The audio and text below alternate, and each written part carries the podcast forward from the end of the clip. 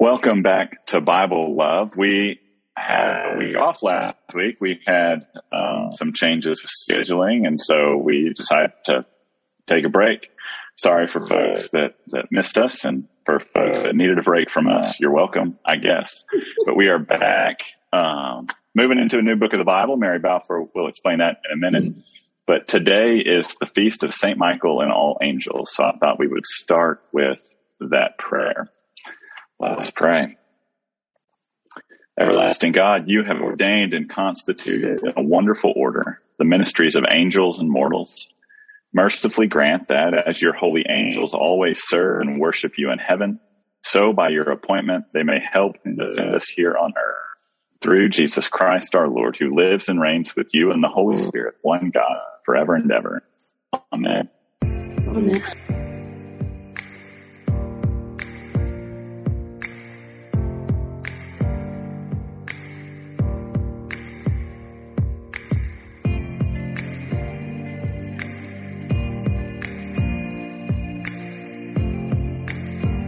Well, we've got one of our angels here on earth joining us today, uh, the Reverend Dr. Tony Hopkins. He's your favorite. Y'all love him, Bible love. You love him, love him, love him. And as we told you, um, and we love him too. And as we told you, we have asked Tony to join us this year um, as we sort of introduce new books of the Bible. So we're we're putting him on double trouble this time. We've asked him to do two Ezra and Nehemiah. So welcome, Tony. So glad. Thank you. Thanks. Thanks for having me back. Yeah, you're always going to be back because you're you're so loved. Um, so we have gone through First and Second Chronicles, which Alan and I laughed and talked about a lot. Like you know, we are like, oh, repeat, repeat. But we actually like like you said, we learned a lot, a different lens, a different voice, um, and it kind of came at the right time, right? But now we're excited about sort of digging into um, these two books of the Bible, which again are not as well known to people. Right. It's they're not when you think about the Bible, you don't think about Ezra and Nehemiah. I don't. Maybe y'all do, um, but I don't. So you all, as always, and we will link this.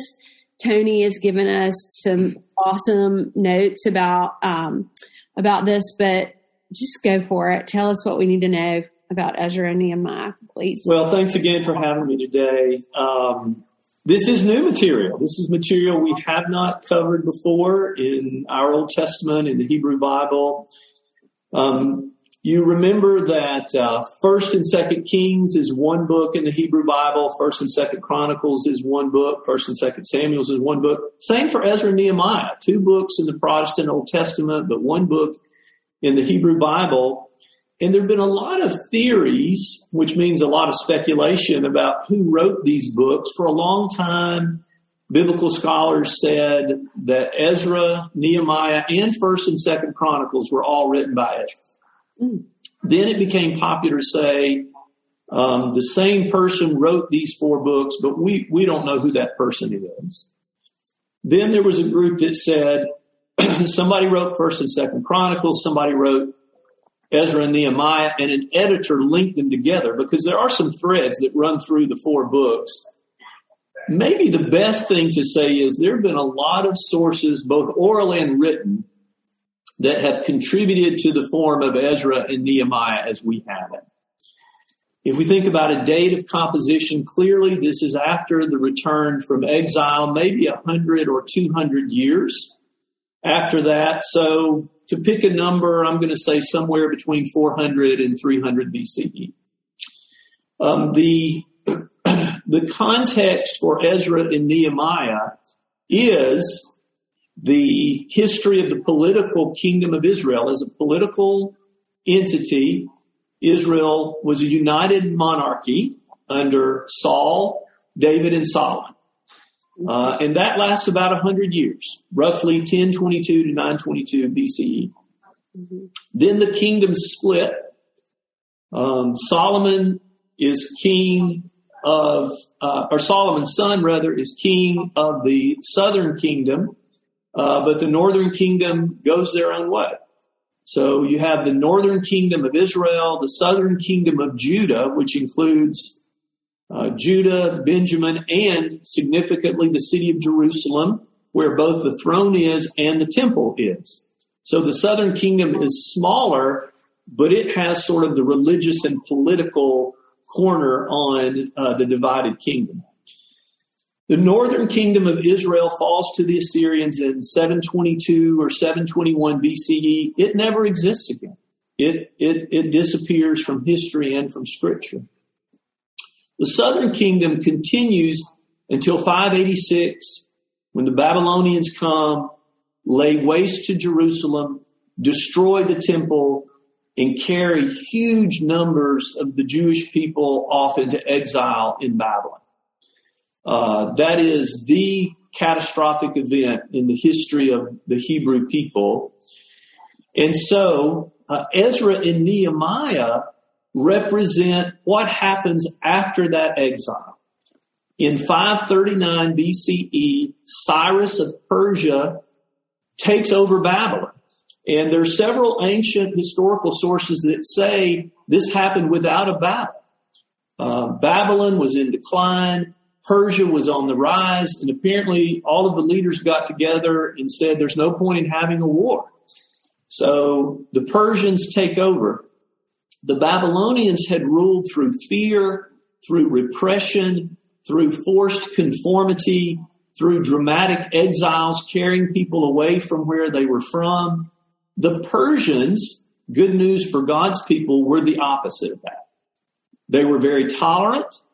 If you will be a loyal vassal state, we'll let you have your own culture. You can worship your God. You can have your temple. The Persians actually helped fund the rebuilding of the temple so Cyrus of Persia begins to send the Jews home in 538 BC. And over the next hundred years, there are four major waves of Jewish people who come back to particularly Jerusalem and the area around Jerusalem, which becomes known as the New Judah. In between those major waves, I think there were people that trickled in, individuals and families but there are four big waves. In 538, as soon as Cyrus says some of you can go home, there was a big group that did that under the leadership of Sheshbazzar. He was the son. So well. Sorry? You said that so well. um, he was the son of King Jehoiakim. Jehoiachin. Jehoiachin was king of Judah when it was conquered. So his son leads the first wave. Doesn't seem surprising. The king's son leads the first wave of people back. In 520, a new wave comes, and in a way, it's even more important than the first wave. Zerubbabel comes as governor, having been granted authority by the Persians and receiving funding from them to help rebuild the temple. That takes about five years. From 520 to 515 BCE, the temple is rebuilt. So this is the second temple. The first temple, Solomon's temple, was destroyed by the Babylonians. So this second temple is also known as Zerubbabel's temple because he was the governor when it was built. Coming back with Zerubbabel was the high priest Joshua. So he undoubtedly helped with the liturgical worship kinds of things as the temple was reestablished. And in Ezra 6, one of the really significant events um, in Ezra and Nehemiah, in Ezra 6, the Jews celebrate Passover in Jerusalem in the temple for the first time in 70 years. Can you imagine what a celebration that would have been? Wow. the third wave uh, significantly later, second wave 520, come all the way to 458. Uh, and Ezra leads a group of people home. And Ezra is really remembered for reestablishing the priority of the law of Moses.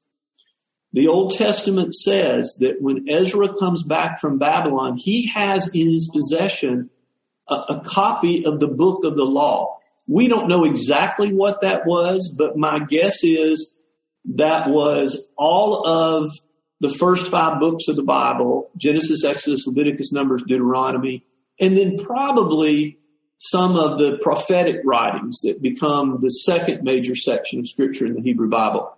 But, but Ezra thinks the law of Moses is the key to reestablishing Judaism in the Holy Land and puts tremendous emphasis on obedience to the law.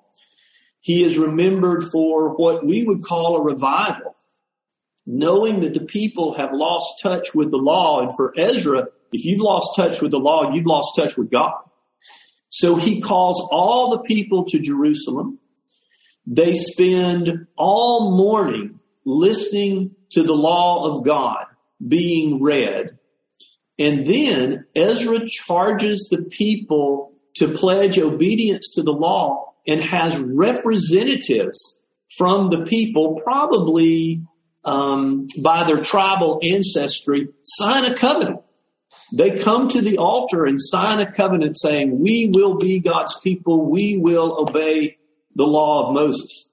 Um, and so he's remembered for that huge religious revival. The fourth and final wave happens in 445. And I'll mention just in passing, there's some debate about exactly when these waves occurred, but the, the chronology I'm giving you is what the chronology recorded in the text says. So apart from compelling evidence, I'll just kind of stick with that. But Nehemiah, the second book that we're introducing today, uh, Nehemiah is the one who leads this fourth and final wave. Most of all, Nehemiah is remembered for rebuilding the wall around Jerusalem. The book of Nehemiah begins, uh, Nehemiah's brother Hanani visits Nehemiah in Persia. Nehemiah is the cupbearer to the Persian king Artaxerxes. Excuse me. This is an incredibly important position.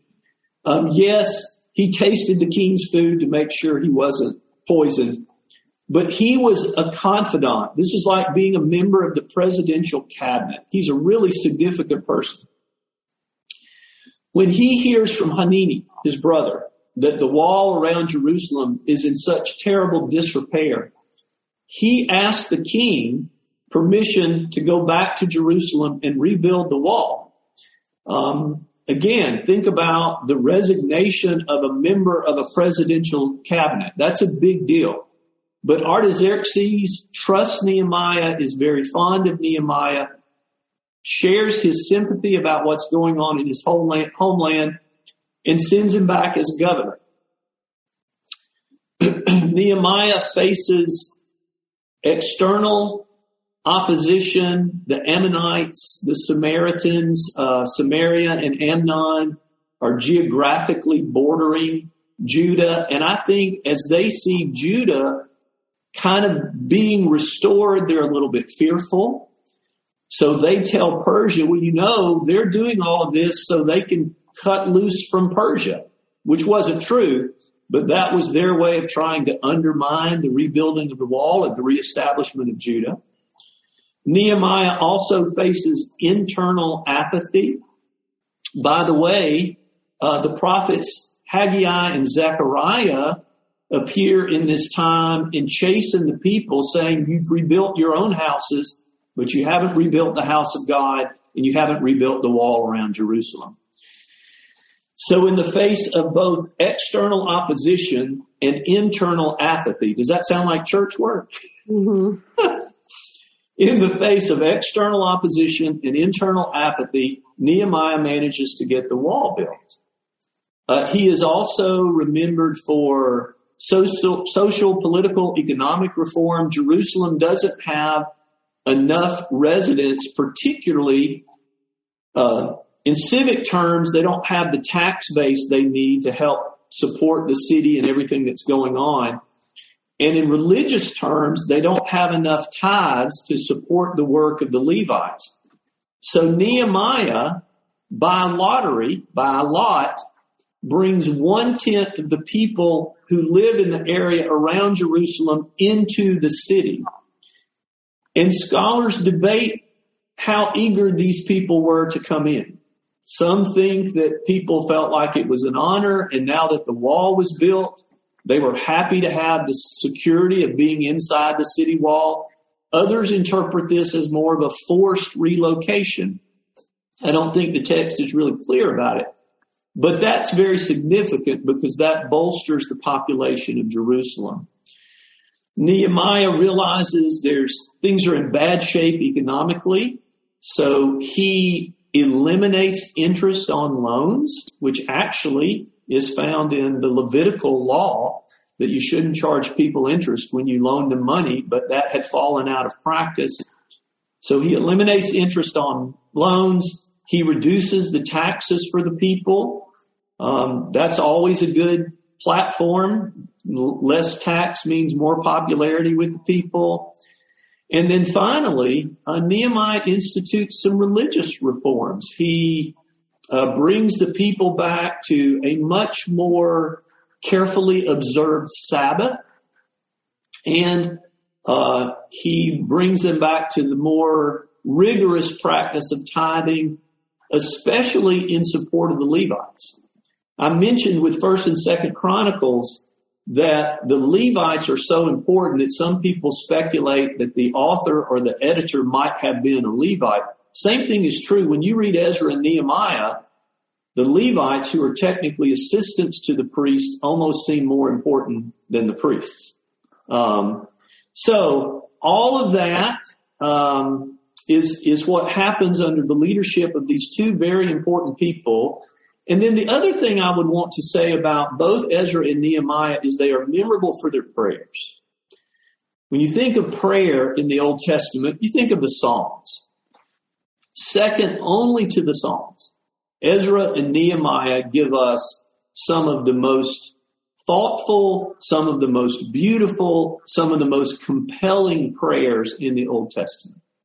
Um, so if you're interested in prayer, if you're interested in worship, I said this about Chronicles, it's still true. If you're interested in worship, read Ezra and Nehemiah and you get a good window into all of that. Oh my so, gosh, Tony. Okay. okay.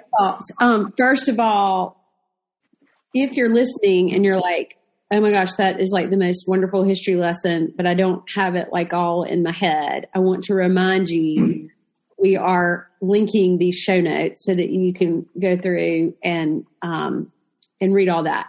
But for me, what kind of stuck out, and I just want to, I'm wondering if other people who are listening, Ezra was really into Moses and and that law, that that covenant covenantal law, and um, I have a thought about that we can talk about later, but um, also, and then Nehemiah w- built that wall, right? And so, like, yes. we just want to kind of hold up those yep. two the law and the wall. In the wall, the law and the wall. That's what kind of, and then of course the prayers. Um, I was thinking about the covenant, and I, you actually like asked this as a question um, in your things, but it made me think about it. Like, would we go and sign something today, right? Like uh, with our covenant, and I think I talked about this before but when we were sort of in the midst of the pandemic and we were getting back into worship, um, we were still outside, but like I had our parishioners sign a covenant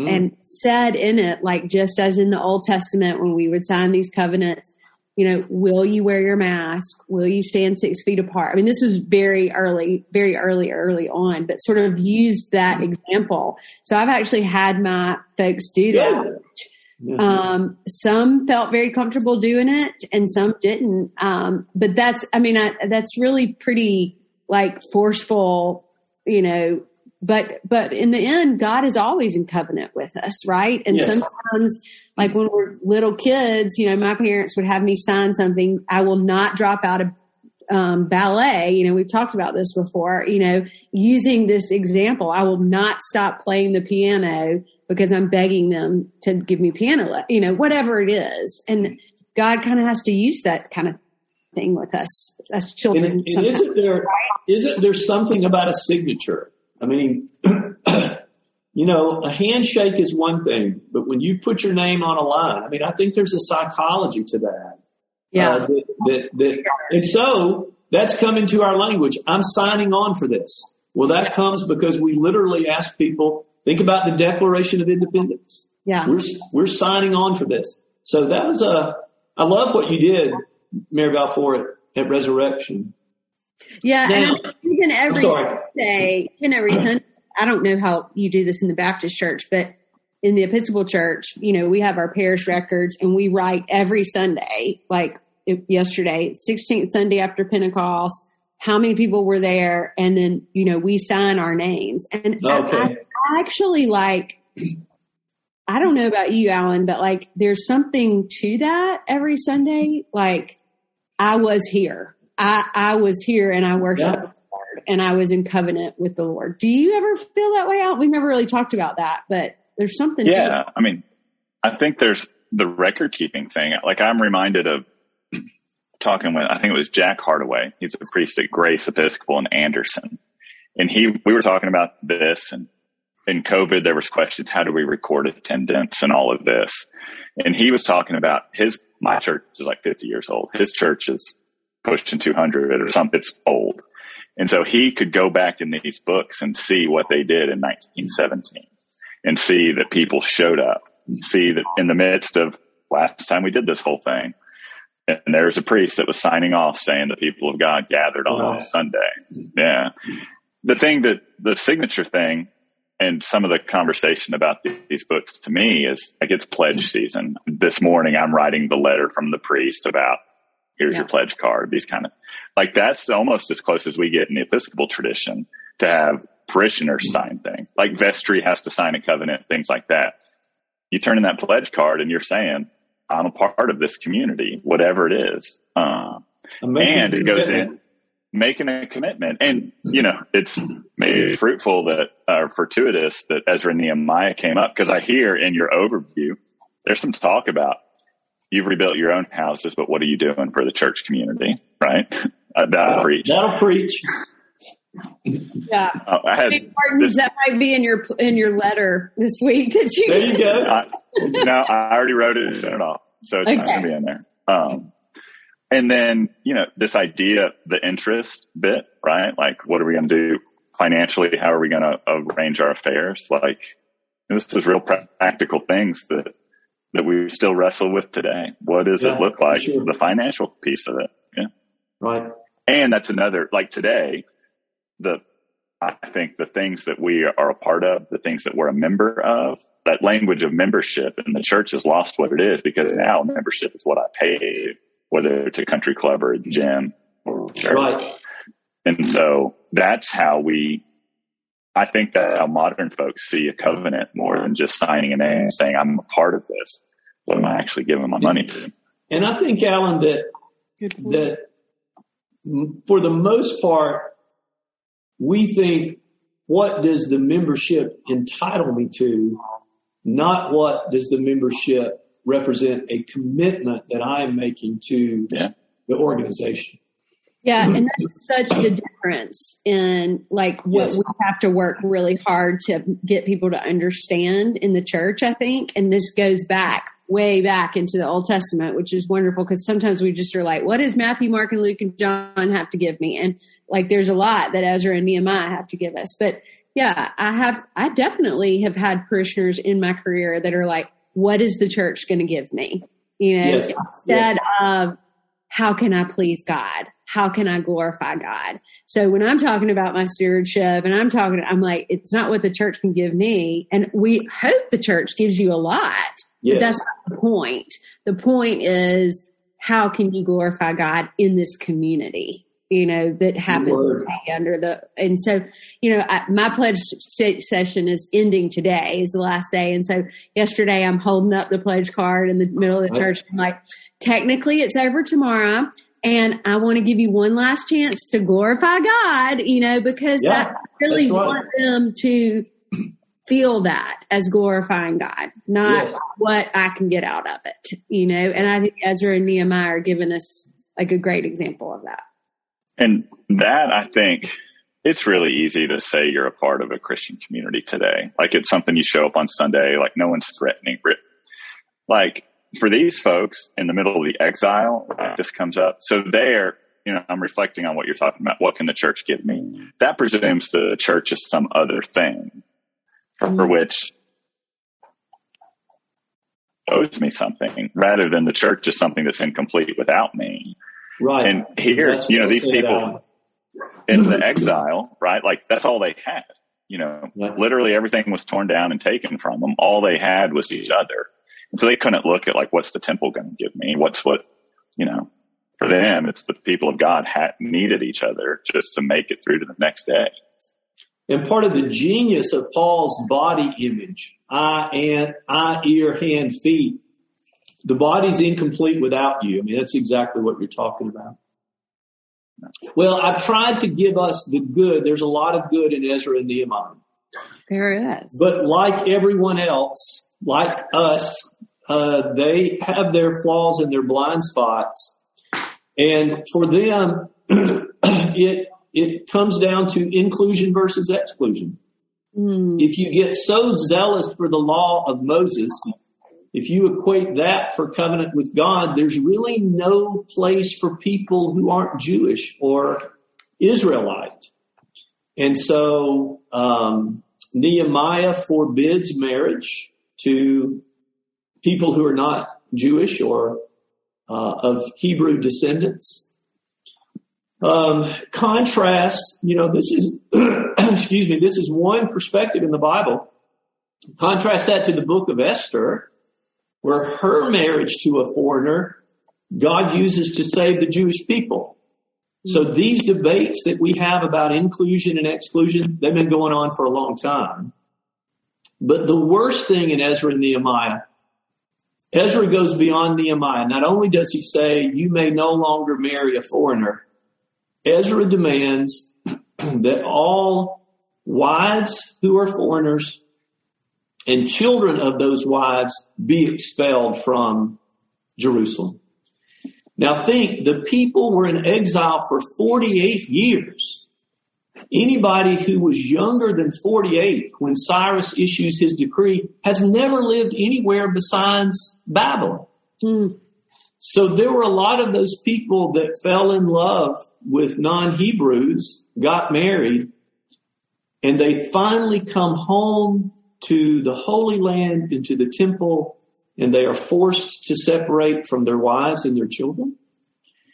And in a day when women couldn't go out and get jobs, the text doesn't narrate this, but there's no doubt that some of these women turned in were turned to trafficking to try to keep their children alive. Uh, there's no doubt that there was poverty, that there was hunger, and that there was even death. And all of that was done under the name of religious zeal. So, you know, when we think about what do we need to learn from Ezra and Nehemiah, um, what really matters? What is the heart of our faith? Is it purity so that we need to say we're going to set these narrow boundaries for who belongs? Or is it sharing the love of God? So to me, the way the question really crystallizes, uh, when Jesus was asked, what's the most important part of our faith? Love God with all your heart and soul and mind and strength. But he said, you can't say that without saying in the same breath, love your neighbor as yourself. hmm Um, if we become too zealous or perhaps too narrow in our understanding of loving God, uh, then we fail to love our neighbor. And I think that's what Ezra does. And I think that's still a tremendous danger for the church. It's still a tremendous danger for the community of faith. Um, in the end, um, churches have to divide, define themselves either by exclusion or inclusion. And so, with all deference to Ezra and Nehemiah, what would Jesus do? Yeah, yeah. You, I'm so glad you brought that up because I think it's I think it's healthy for us to understand that these problems of inclusion and exclusion that we are going through, that some of our brothers and sisters, the Episcopal Church went through a long time ago, but some of our brothers and sisters in other denominations are going through, uh, and lots of people. This is something that's been happening forever and ever and ever. And it's that, you know, using the law, using the Bible as a weapon, you know, which is just not always the right thing to do. So I really appreciate that. I also appreciate that yes, there were a lot of positive things about Ezra and Nehemiah and who they are, but also that they were human beings and they weren't perfect, just like we are. You know, we're not perfect. We're real people. I always say Christianity is so easy. Love God, love your neighbor. It's all of us people who are humans that mess it up, which is going to happen because we're humans and that's right. the way it works. So just always super grateful to to know more about these people and also to be able to be like i mean hey they did it too you know? Like it's not like this is all brand new stuff right? So and uh, thanks be to god that we live on this side of jesus. Absolutely. Always. Always. Always um, I don't really know a better way to to end it other than that. And remembering listeners, as always, that we love you, but most importantly, God does.